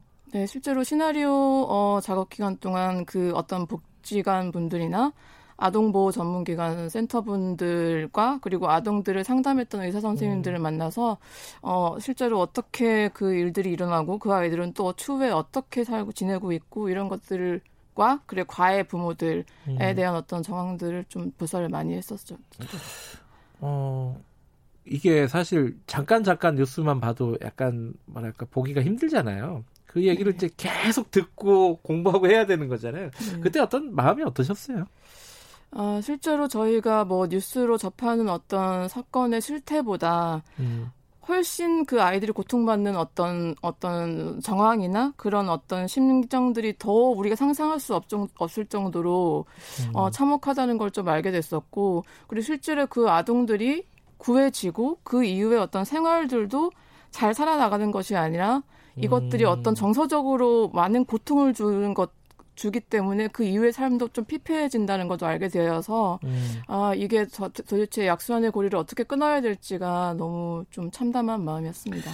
어, 뭐 이제 왜 이런 일들이 계속 발생하고 어, 고쳐지지 않는가 이 얘기는 조금 이따 하도록 하고요. 이 그 사람들을 만나면서 어, 보셨던 사례 중에 좀 기억나시는 사례라든가 청취자 여러분들에게 소개를 할 만한 사례가 어떤 게 있을까요? 음, 어떤 실제로 고통받고 있는 아이들 중에서 이제 스스로 목소리를 내지 못하고, 네. 어, 질, 실제로 지금 천안 사건처럼 죽어간 아동들도 있었는데, 음. 실제로 자기가 목소리를 내서 구해진 아동들에 대한 사례를 좀 접하게 됐었는데, 네. 그 아이들이 실제로 이제 다시 친권 요즘 박탈과 친권의 어떤 징계권에 대한 문제가 음, 좀 나오고 있잖아요. 네. 근데 그것들을 극복하지 못하고 다시 돌려보내져서 아. 네, 다시 또 고통받고 있고 그런 아이들의 사례를 좀 접하게 됐었는데 그것이 음. 저한테는 당시에 가장 큰 충격이었던 것 같아요. 아, 그러니까 이 아동 폭력, 아동 학대 때문에 격리가 됐다가 분리가 네, 됐다가, 됐다가 부모랑 다시 돌아 가해자에게 아. 돌아가게 되는 어떤 음. 순환, 이렇게 악순환이 되풀이되더라고요. 법적으로 어쩔 수가 없는 네, 어쩔 수가 없는 음. 문제였고 그래서 센터 분들도 이것에 대해서 빨리 시스템이 개선이 돼야 되는데 그렇지 음. 못하는 것에 대해서 굉장히 많이 붕괴하셨었고요. 근데 아이들도 그렇고 그 아이들 케어하는 그 사람들도 네. 마찬가지일 텐데 분명히 이중적인 생각이 있을 거예요. 돌아가면 위험하다는 건 아이들도 힘들다는 걸 알지만 또 네. 부모기 때문에 또 가고 싶은 마음이 있잖아요. 네. 그런 양가적인 감정이 있죠. 그죠? 실제로 아이들은 그것을 구분하지 못한다고 해요. 그러니까 이, 이 어떤 뭔가 이 부모에 대해서 옳고 그릇하거나 음. 혹은 어떤 자기가 어디로 가야 된다거나 이런 것들을 판단하지 못하는 상태의 아이들이 많기 때문에 음. 어쩔 수 없는 일이고 실제로 그리고 부모에게서 떨어져 놓는다고 해도 그 아이들이 갈 수 있는 쉼터나 어떤 센터들이 너무 현저하게 숫자가 없어서 그 아이들이 갈 곳이 없게 되니까 자동도로 음. 또 그러면 또 다시 돌아가게 되고 음. 이런 게 되풀이되고 있는 것 같았습니다. 아, 돌아가서 그 되풀이 또 이제 학대라든가 폭, 폭력이라든가 네. 이런 게 벌어지면은 네. 또 이제 또 다시 또 되풀이 되는 거죠. 구조를 하러 가고 구조를 하게 가게 되고 뭐 그렇게 어, 되는 거죠. 그러다가 이런 끔찍한 일들이 벌어지기도 네, 하고. 뭐 실제로는 다시 돌아가서 오히려 돌아올 수 없게 된 아이들도 많다고 들었고요. 다시 이제 이렇게 사망하게 돼서 아. 네 그런 아이들도 있다고 들었고. 사망하게 되는 케이스도 직접 이렇게 좀 접하셨어요? 예, 실제 사건이 있는데 제가 좀 특정할 수가 없어서 음, 예, 말씀 못 드리는 것 같습니다. 근데 그 감독님은 원래 이런 원래라는 말은 좀 어폐가 있지만은 네. 이런 아동 학대라든가 아동 폭력, 아동을 대상으로 한 폭력 이런 부분에 대해서 관심이 좀 있으셨네요. 어떤 계기가 있었는지 궁금하네요. 실제로 제가 이게 미스백이라는 영화를 만들게 된 거 자체도 어떤 이런 어 뉴스나 이런 것들을 원래 접했을 때 네. 사실 되게 고통스럽고 끔찍한 일이잖아요. 그렇죠. 그래서 외면하고 싶고 실제로 뉴스를 잘 보지도 않고 이러던 사람 중에 한 명이었는데 네. 제 옆집에서 어, 실제로 이게 아동학대 정황이 의심이 되는 아이를 만나게 됐었어요. 실제 실제 사시던 집 옆집에서요? 아파트 옆집에서요. 아, 진짜요? 왜냐면 아파트는 이제 소음이 좀 이렇게 차단이 덜 되다 보니까 그 예. 밤마다 어떤 그 아이가 고통받고 있는 소리가 들리, 아. 들렸었거든요. 예. 그래서 그 소리를 듣고 아동학대 정황이 의심되지만 제가 그 당시에는 어떻게 해야 될지 모르겠더라고요. 솔직히, 음. 솔직히 제가 이, 뭐, 이걸 신고한다거나 어떻게 그 아이 옆집에 찾아가서 문을 두드려서 어떻게 된 거냐고 묻는다거나 뭐 이렇게 하면은 저한테도 어떤 피해가 올 수 있다는 생각을 그럼요. 했었고. 무섭기도 하고 사실. 무섭기도 하고 그래서 이게 어, 어떻게 해야 되지 이렇게 망설이던 찰나에 그 집이 이사를 갔어요. 아. 이사를 가게 되고 제가 많이 너무 죄책감에 시달리게 됐었죠. 그리고 실제로 그런 아. 아이를 제 옆에서 접하게 되니까 그 이후부터 그 제가 외면하던 뉴스들이 눈에 들어오고 귀로 들리더라고요. 그래서 아, 이것이 정말 너무 큰일이고 이런 아이들이 굉장히 많이 존재하고 있다는 사실이구나 음. 싶어서 그 뉴스를 다시 한번 다시 읽게 되고 더 이렇게 연구를 하게 되면서 아, 이것을 제가 한번 목소리를 내야겠다는 생각이 들어서 음. 미스백이라는 영화를 만들게 됐었습니다. 아, 그 아이가 이사를 가서 어떻게 됐는지는 모르는 거고요. 그죠? 네, 음. 어떻게 됐는지 모르는데 제가 어디서 그 아이에 대한 소식을 좀 이렇게 알아내려고 했던 일이 있었는데. 아, 그래요? 예. 저게 너무 충격을 받았던 거는 그때는 그러지 않았는데 그 이후에 그 아이가 다리를 저는 모습을 본 사람이 있다는 얘기를 듣고 아, 아 너무 더 죄책감에 시달렸던 일이 있었죠. 지금 같으면은 어떻게 하시겠어요, 감독님? 솔직히 이제 저도 음. 이제 이런 상황이 일어나면 어떻게 이렇게 할 것이다라고 할 수는 없지만 저는 신고를 할 것 같습니다. 음. 참 신고가 망설여지잖아요. 남의 네. 그러니까 우리 가, 개념이 약간 가정은 분리돼 있고 네네. 독립돼 있기 때문에 네. 남의 집에서 벌어진 일을 이렇게 신, 직접 본 것도 아닌데 그렇죠. 소리만 듣고 추정을 해가지고 경찰에 신고하고 이게 참 망설여지잖아요. 많은 용기를 필요로 하는 일인 음. 것 같아요. 제가 쟤한테 어떤 피해가 올지 모른다는 생각 자체가 너무 좀 음. 잘못된 생각이지만 음. 그런 것들이 좀 많이 용기를 내야 되는 일인 것 같습니다. 지금 같으면은 그래도 용기를 내서 신고를 하실? 네, 저는 음. 해야 되겠다고 생각하고 있습니다. 그거는 많은 분들이 이제 청취자분들도 한 번쯤 생각해 보실 일인 것 같아요. 막상 당하면 이게 참 쉬운 일은 아니거든요. 맞아요. 왜냐하면 이번에 천안 사건 같은 경우도 그 아동을 발견하신 분이 그 아동을 적극적으로 도와주고 신고를 하지 않았다면 그 아이도 어떻게 됐을지 모르는 일이잖아요. 네. 네, 그렇기 때문에 이거는 무조건 저희는 어떤 이 손을 내미는 일에 대해서 망설이는 일이 없, 없어야지 그 이 아동들이 구해질 수 있는 어떤 첫 번째 계기가 됐다고 생각합니다. 음, 창, 창녕, 창녕. 그, 아, 창녕 사건이죠. 예. 네. 예. 아, 그건 영화랑 진짜 너무 똑같은데 애가 배가 고파가지고 네네. 그 구조해 주신 분이 패스트푸드점에 데려갔더니 그렇게 네. 막 음식을 먹는 씨씨티비가 잡혔잖아요. 네네. 보면서 참 그런 분들 그런 분들이 도와주지 않았으면 진짜 계속 그런 네. 반복됐던 그런 사건일 텐데 최악의 상황까지 생각해야 될 수 있었던 일이었던 음, 것 같아요. 용기를 내자. 어, 제도적이고 이런 것들도 중요하지만 개개인의 용기도 굉장히 중요하겠죠. 그렇죠? 영화 만들고 나서 반응들은 어땠습니까? 좀 예상하셨던 어떤 그런 반응과 어떤 변화라든가 이런 걸 좀 끌어냈다고 보세요? 네, 일단 뭐 이게 영화를 만드는데 도움을 주셨던 센터분들께서 음. 너무 많이 이제 도움이 됐다고 고마 고맙다고 하셨고 제가 실제로 많이 좀 어, 감정적으로 동요됐던 부분들은 미스백이란 영화가 좀 호응을 얻고 잘 되면서 음. 지브이 관객과의 대화를 많이 열었었는데 제가 편지 같은 걸 많이 받았는데 실제로 야. 자신이 아동학대 사, 아동학대 피해자였고 어, 너무 오랜 시간 고통받고 있었는데 영화를 보고 많은 치유를 받았다. 음. 그런 어떤 편지를 받고 아, 많이 가슴이 아팠습니다. 아, 그런 네. 편지. 그러니까 트라우마에 계속 시달리는군요. 아동 폭력에 네, 시달렸던 네. 분들은. 그 영화의 핵심을 이렇게 얘기를 하셨던 적이 있는 것 같아요. 아동학대를 방관하는 것도 정서적인 살인이다. 어, 이거 정확하게 음. 어떤 뜻인가요? 제가 아까 말씀드렸던 것처럼 이 아동학대 네. 사건에서 구해진 아이들도 그 이후의 삶이 마냥 영, 미스백의 영화에서처럼 아이들과 즐겁게 뛰어논다거나 막 밝게 살지 못한다는 것 자체가 정서적으로 살인을 당한다는, 음. 정서적으로 살해를 당하는 것이나 마찬가지라는 의미에서 이런 말씀을 드렸었는데요. 그 아이들이 좀 더 고통받기 전에 그 실제로 아이를 방관하고 그 손을 내밀지 않고 그런 것이 바로 살인과 마찬가지다라는 음. 어떤 생각으로 이런 말씀을 드렸던 것 같아요. 그래서 다시 한번 말씀드리고 싶은 것은 그 아이를 발견했을 때 조금이라도 빨리 아이들이 세상으로 밖으로 나올 수 있도록 도와주는 게 우리가 해야 될 일이라는 음. 예, 것을 말씀드린 것 같습니다. 감독님은 영화나 예술 이런 것들이 세상을 좀 변화시킨다 이렇게 생각하는 쪽이신 것 같아요. 그죠? 네, 그래야 그래서 된다? 미스백이라는 영화도 만들게 됐었고요. 음. 차기작은 어떻게 되고 있습니까? 네, 차기작 지금 이제 여름에 촬영을 준비 중인 작품이 있는데요. 네. 비강이라는 작품이고 류승룡, 하지원 배우가 주연이고요. 캐스팅 되게 잘 됐네요. 아유, 네, 행운이라고 생각합니다. 네. 어, 이 영화 역시 좀 사회의 어두운 이면을 다루고 그래요? 있기도 한데요. 음. 어, 앞으로 작품을 만들면서 좀 이렇게 낮은, 낮지만 음. 좀 날카로운 목소리를 내면서 사회에 좀 변화를 일으키고자 하는 게 제 소망입니다. 영화 제목이 비광이라고요? 비광이라고 합니다. 네. 네. 아직 코로나 때문에 촬영은 못 들어가셨고. 촬영, 예, 살짝 딜레이 됐습니다. 예, 어, 영화 그 감독님. 이지원 감독님이 만드는 영화들이 앞으로 사회를 조금이나마 좋게 만드는 그런 영화가 됐으면 좋겠습니다.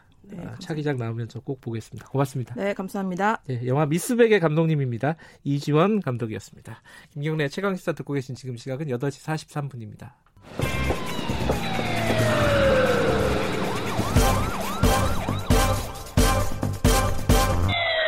김경래 최강시사. 네, 어, 오늘이 유월 십일입니다. 삼십삼 년 전 천구백팔십칠 년 유월 십일을 기억하시는 분들이 많을 겁니다.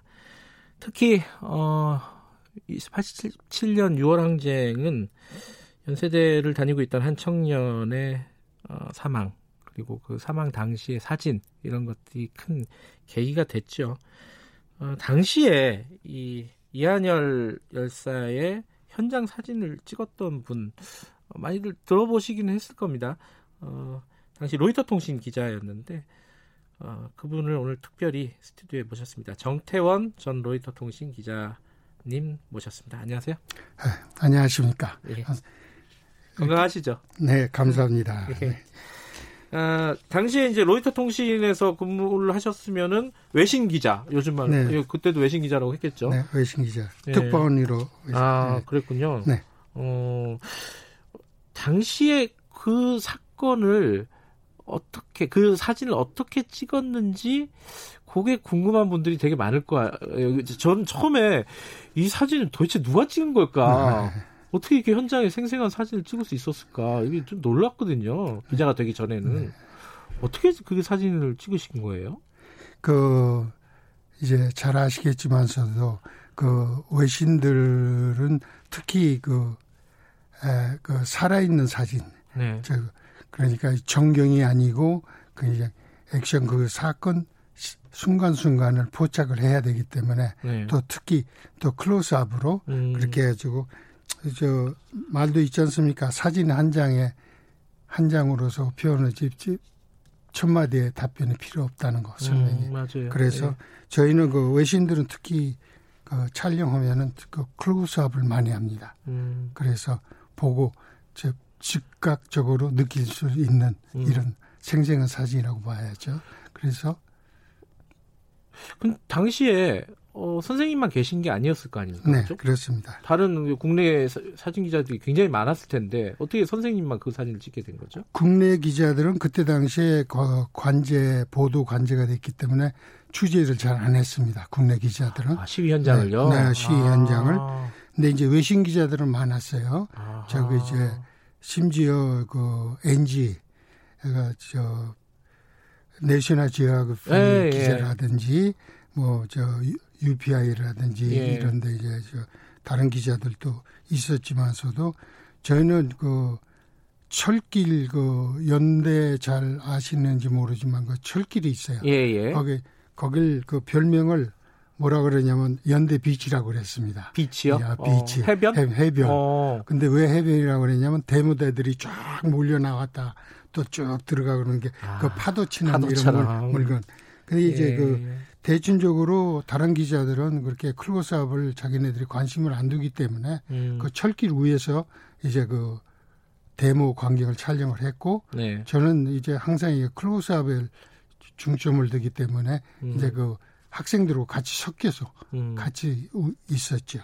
위험하다는 생각은 그때 당시에는 뭐 아 위험은 항상 있죠. 항상 어, 있어요. 네, 네. 현장 나가면은 기자들이 그러지 않습니까? 예. 여기 뭐 물론 케이비에스나 뭐 다른 기자들도 나가면은 그, 그 사항에 대해서 안전되는 건 없습니다. 항상 음. 위험성을 따르는 거고. 네. 근데 이제 그 회사 방침은 생명의 위험을 느끼면 취재 현장을 떠나라고 그랬어요. 음. 그런 이제 그, 그게 있지만서도 그래도 기자들을 그 뭐라 그럴까 본능이라 그럴까 이런 거 취재를 하다 보면 거기에 빠져들어가기 때문에 그냥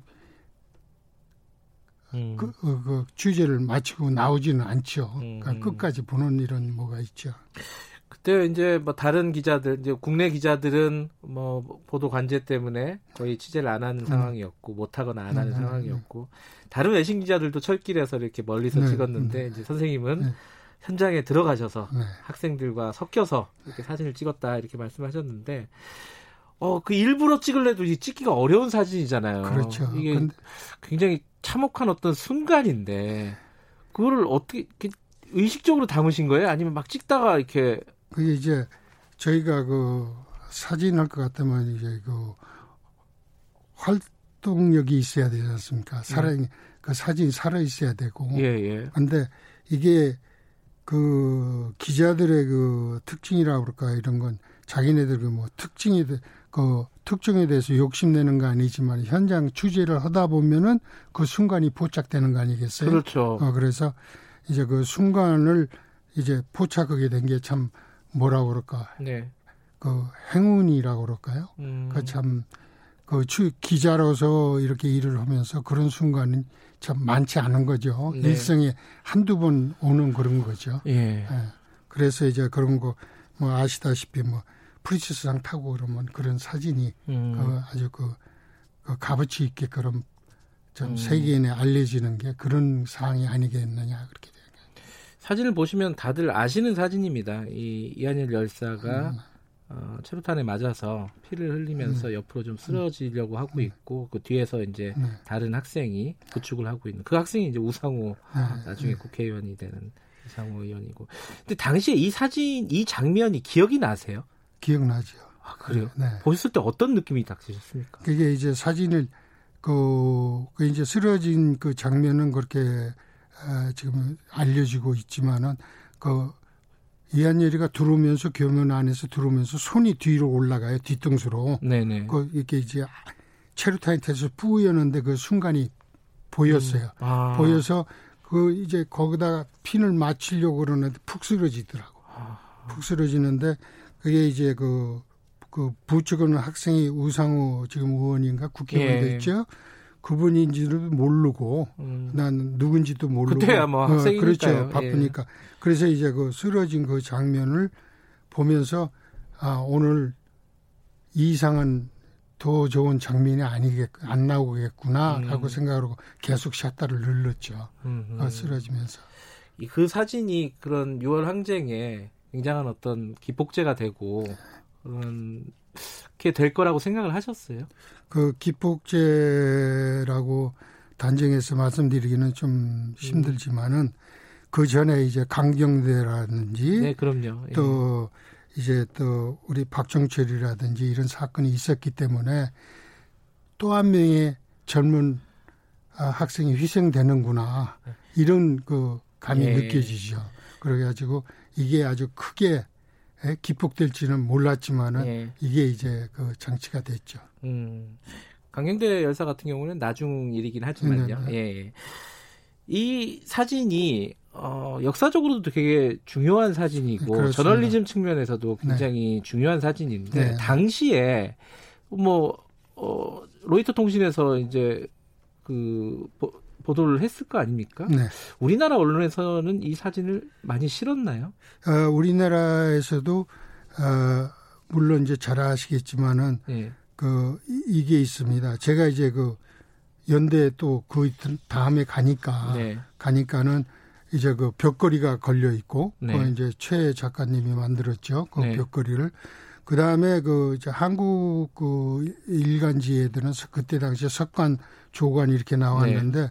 그 후배가 중앙일보에 있는 이창성 쪽, 어, 어, 기자가 이걸 사진을 한 장 줄 수 없느냐. 그래서 음. 나는 이거 주는 것보다 그건 네가 와서 식당에 알아서 가져가라. 어?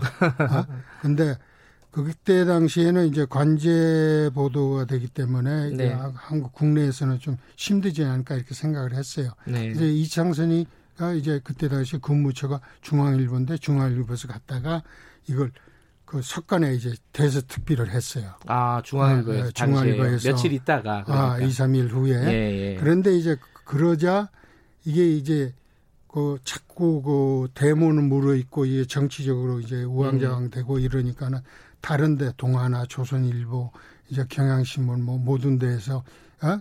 왜 중앙일보서는 우리 못 쓰냐 해가지고 전부 다 그냥 이, 삼 일 내에 그냥 전국적으로 음. 그게 이제 알, 알려지게 돼 있어 됐습니다. 음. 그런 사연이죠. 그 사진들이 신문에 실리고 사람들이 독자들이 네. 그 사진들을 보면서 유월 항쟁을 다시 한번 생각해보고 네. 뭐 그렇게 됐을 텐데 그때 마음이 어떠셨습니까, 선생님? 뭐 저야 에, 참. 뭐라 그럴까요? 좀 흐뭇하다고 그럴까요? 왜냐하면은 그때 당시만 해도 뭐 잘 알고 계시겠지만은 전국적으로 그 데모, 음. 데모가 이렇게 그냥, 어? 저 날만 세면은, 네. 어? 그게 전국적으로 벌어지고 이렇기 때문에 이제 그 실적으로 물어있지 않았느냐. 음. 어? 이게 뭔가가 이제 끝이 보이지 않겠느냐. 네. 이런 기분이 있었어요. 그래서 상당히 흐뭇했죠. 음. 네. 이한열 열사 이후에 이제 뭐 최근에 보니까 뭐 동상 같은 거 조각 같은 게 네. 이제 제막을 해가지고 네. 그때 자리에 가시고 그랬더라고요. 네. 그때 마음이 어떠셨습니까? 아유 참 뭐라 그럴까 저의 그 기자 생활에 대해서 좀 그 네. 가부 그 느낌이라 그럴까요? 네. 그 아주 참 감개무량하고 이러는데 그. 이한열 어머니를 볼 때마다, 네. 볼 때마다 참 제 가슴이 좀 멍하죠. 저도 그 음. 자식이 있기 때문에. 네. 그래서 이제 그 지나간 얘기지만은 제가 그랬어요. 어머니는 음. 이한열이를 다른 사람들은 땅에 묻고 이랬지만은 음. 부모네들은 가슴에 묻고 이러지만은 이한열 열사는 우리 역사 속에 묻었기 때문에 음. 어머니는 그 자랑을 오히려 이한열에 대해서는 아주 자랑을 자부심을 갖고 사셔도 될 겁니다라는 걸 말씀드린 일이 있습니다. 그렇군요. 아, 기자 생활은 언제까지 하셨습니까? 네, 기자 생활은 제가 이제 육십칠 년도부터 시작해가지고 네. 구십삼 년도까지 했습니다. 네. 요즘 기자들 보면 어떤 생각이 드세요? 좀 부족하거나 아쉬운 부분은 없으세요? 글쎄요. 저는 뭐 제가 음. 좀 부족해서 이런 얘기는 해야 되는지 모르겠지만은 네. 좀 더 기자들이 네. 아, 유가 법칙에 의해서 네. 사실 보도를 많이 해가지고 음. 이게 올바른 정보를 더 많이 주고 올바른 판단을 할 수 있게끔 길을 만들어줬으면 합니다. 음. 네, 기자들. 그게 잘 안 되고 있는 것 같으신가 네. 봐요. 네. 그 시기에.